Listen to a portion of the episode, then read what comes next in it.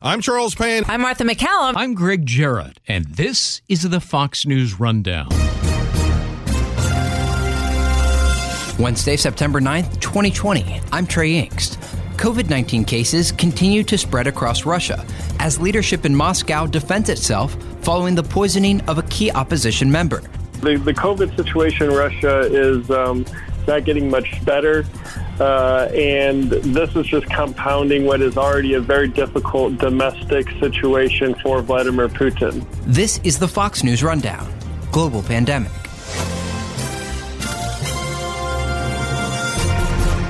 Russia has seen more than a million cases of coronavirus, though it claims to have a usable vaccine. These developments come as Russian leadership faces new international scrutiny. Over the next few minutes, you'll get the latest headlines on the global COVID 19 outbreak and hear from Luke Coffey of the Heritage Foundation.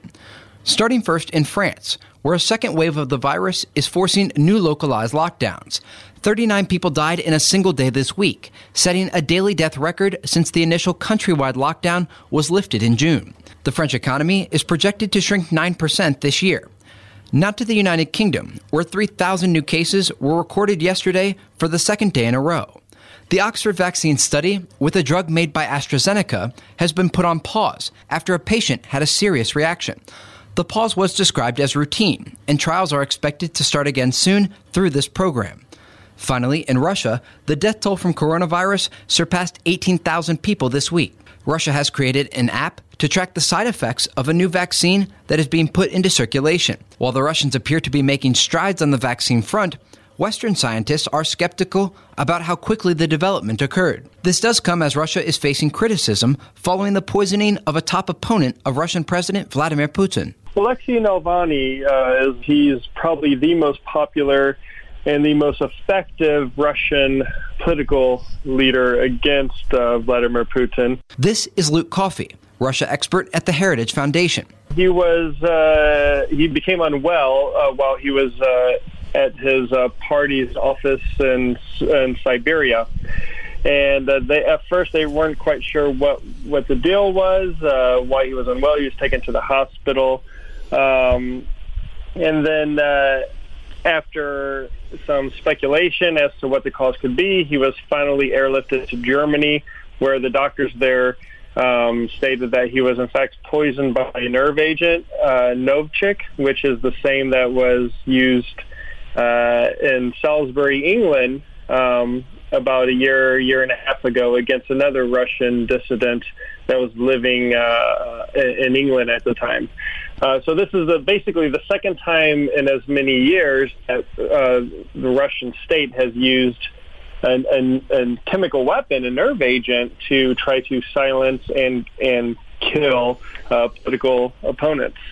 It's pretty bizarre that you have state actors now still in the world using nerve agents against their opposition. Is this the type of thing that would have to be signed off on by President Putin? And how does this change Russia's ability to operate, if at all, on the world stage?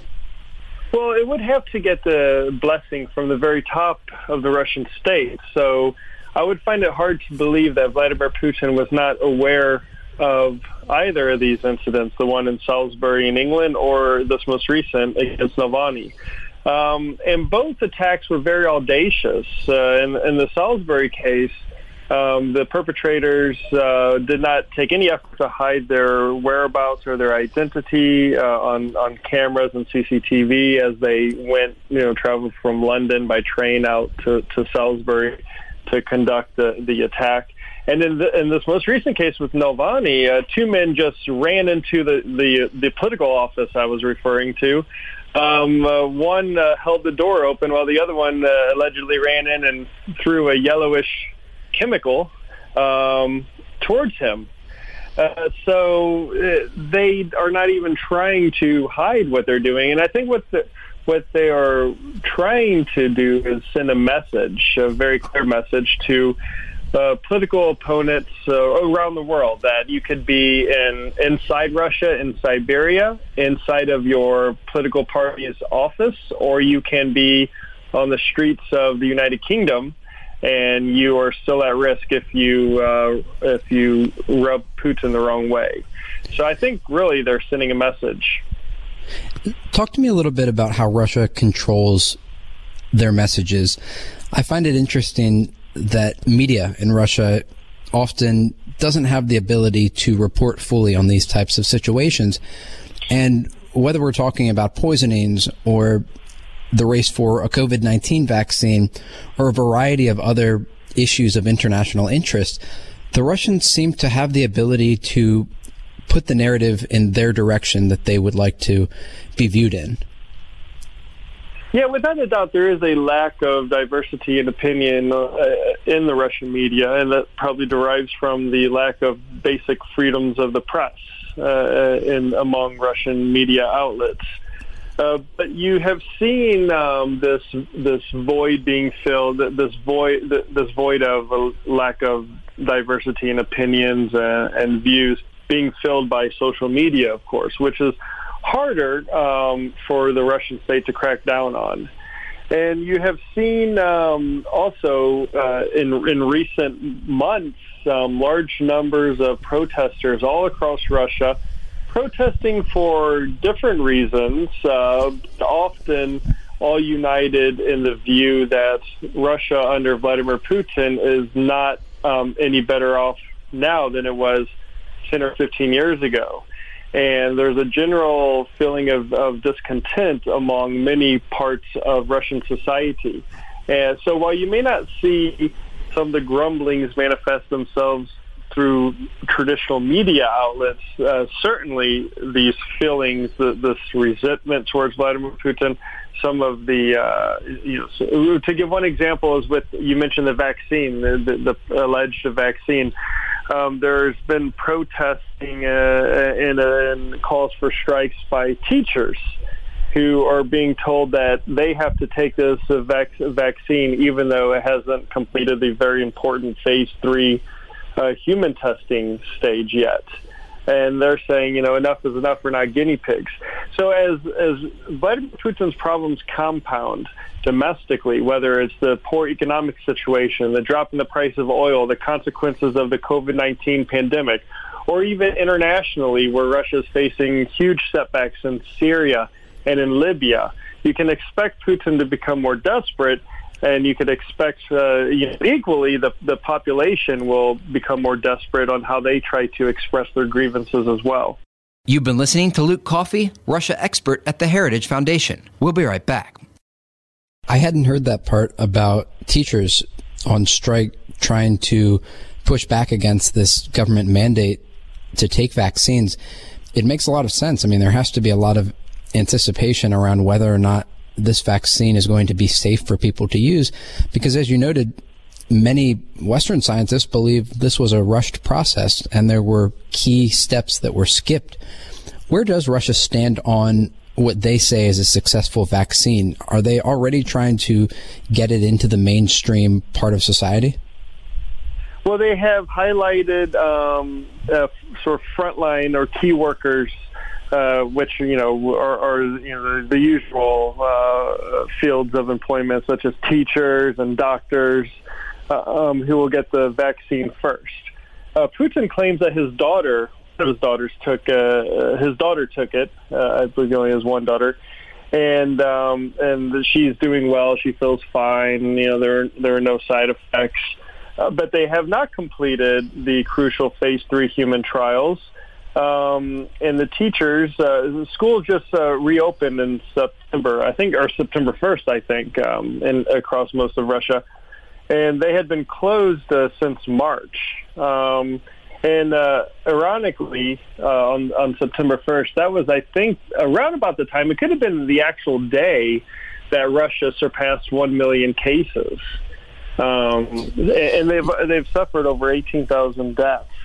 So the, the Russian teachers who are already um, probably discontent over poor pay and working conditions uh, are now being essentially told that they're guinea pigs for this vaccine, and uh, they're not buying it. Uh, they don't like it, um, and we'll see how this develops. This is a uh, this is a developing story, uh, but definitely the teachers have um, been very outspoken on this. Absolutely. Do you think the COVID 19 numbers out of Russia can be believed? It's such a large country, and to have around a million cases is significant, but for the population of Russia, it would seem statistically that if that is the true number, they did a decent job at controlling the outbreak. Yeah, the population of Russia is uh, just under half of that of the United States. So they have about 150, just under 150 million people, roughly.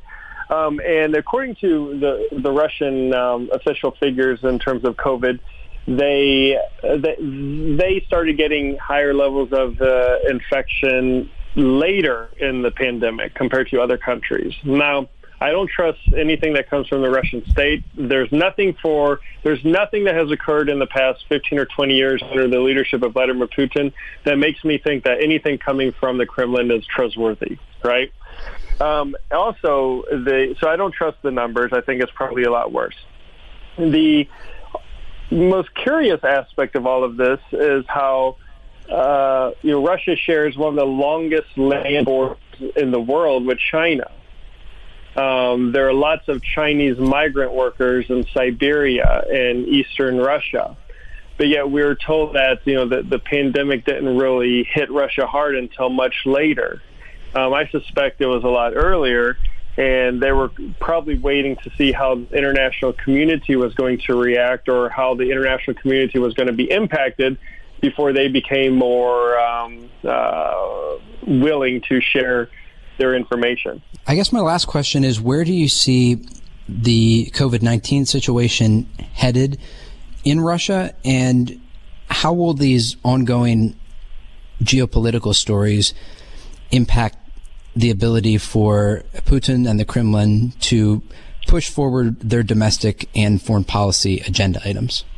Yeah, well, I think that the you know the, the COVID situation in Russia is um, not getting much better.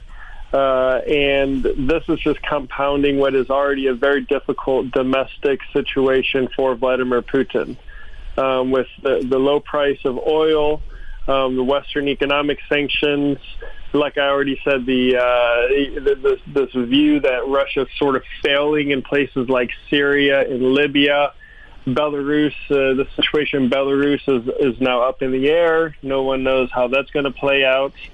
Uh, so one thing that Vladimir Putin has been able to do in the past was when things looked bad domestically, he was able to rally the troops around the flag, rally the people around the flag on some foreign policy adventurism. Uh, but that's not really going to work this time around uh, because, as I said, there are setbacks in places where Russia has been active overseas, and the COVID uh, pandemic globally limits Russia's ability to to act internationally and reduces um, the number of possibilities where Russia could try to divert attention from the domestic situation.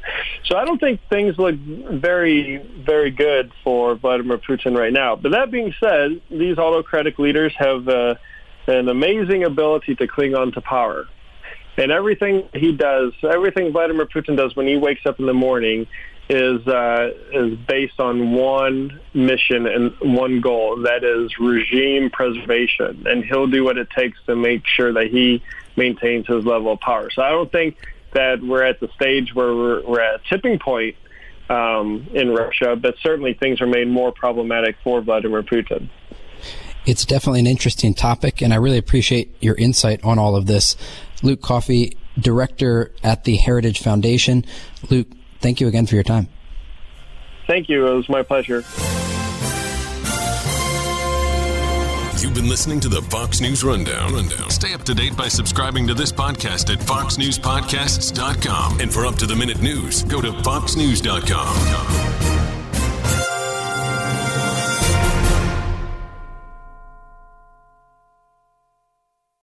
from the Fox News Podcasts Network. I'm Ben Domenech, Fox News contributor and editor of the Transom.com daily newsletter, and I'm inviting you to join a conversation every week. It's the Ben Domenech Podcast. Subscribe and listen now by going to foxnewspodcasts.com.